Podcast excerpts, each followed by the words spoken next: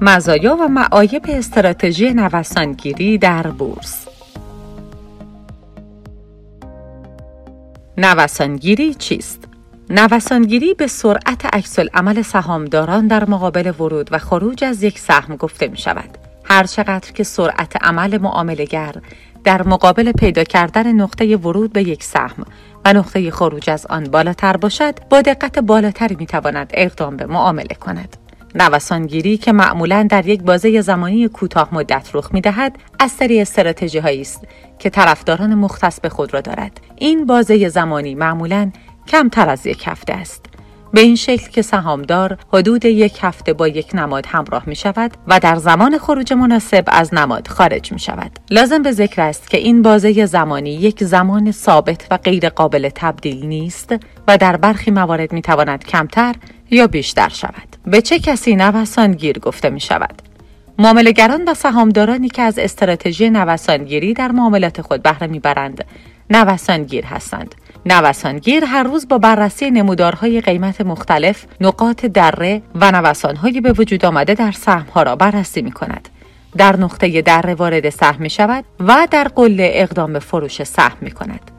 آنچه که مورد اهمیت است این است که سهامدار در روندهای سعودی و نزولی مشخصی اقدام معامله نمی کند بلکه در نوسانهای ریز به وجود آمده معامله خود را آغاز می کند و به پایان می رساند.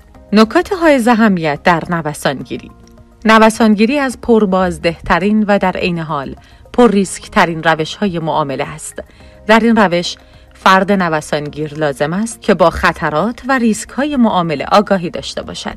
به طور مثال در نوسانگیری بیش از سایر روش های معامله مهم است که نقطه ورود و خروج از یک سهم به درستی و بدون خطا تشخیص داده شود. تنها یک خطا کافی است تا معاملهگر متحمل ضررهای جبران ناپذیر شود. بنابراین اولین نکته ای که لازم است فرد نوسانگیر به آن توجه کند شناسایی نقاط دره و قله به درستی و بدون خطاست. شناسایی سهام مناسب برای نوسانگیری موضوع دومی که لازم است فرد نوسانگیر به آن توجه کند این است که هر سهمی برای نوسانگیری مناسب نیست.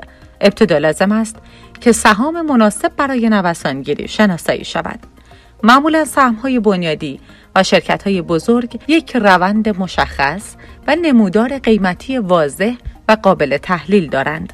این گونه نمادها معمولا نوسانهای بسیار کمی دارند و حتی اگر تاریخچه نمودارهای آنها بررسی شود دیده می شود که در نمودار قیمت آنها نوسانها بسیار ریز و گذرا هستند. بنابراین نوسانگیر باید به سهمهایی رجوع کند.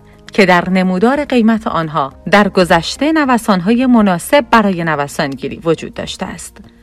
مشخصات و ویژگی های شخصیتی یک فرد نوسانگیر موضوع مورد توجه این است که هر کسی نمی‌تواند برای نوسانگیری مناسب باشد. فرد نوسانگیر باید یک فرد هیجان طلب با روحیه بالا باشد به ای که اگر در چند روز مثبت و منفی های بسیاری را در معاملات خود مشاهده کرد توانایی کنترل شرایط را داشته باشد همچنین فرد نوسانگیر برخلاف سایر معاملهگران در بورس لازم است که هر روز در تایم معاملات حاضر باشد و نمودارهای قیمت را بررسی کند. افرادی که قصد دارند زمان کمتری برای معامله و تحلیل در بورس اختصاص دهند نمی توانند از روش نوسانگیری استفاده کنند چرا که نوسانگیری نیازمند زمان و انرژی بسیار بیشتری است.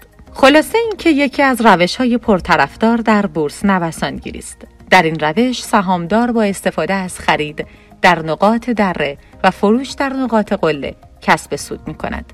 این روش مزایا و معایبی دارد و برای هر معاملهگری مناسب نیست. هر کس با توجه به این شرایط می تواند از این استراتژی استفاده کند.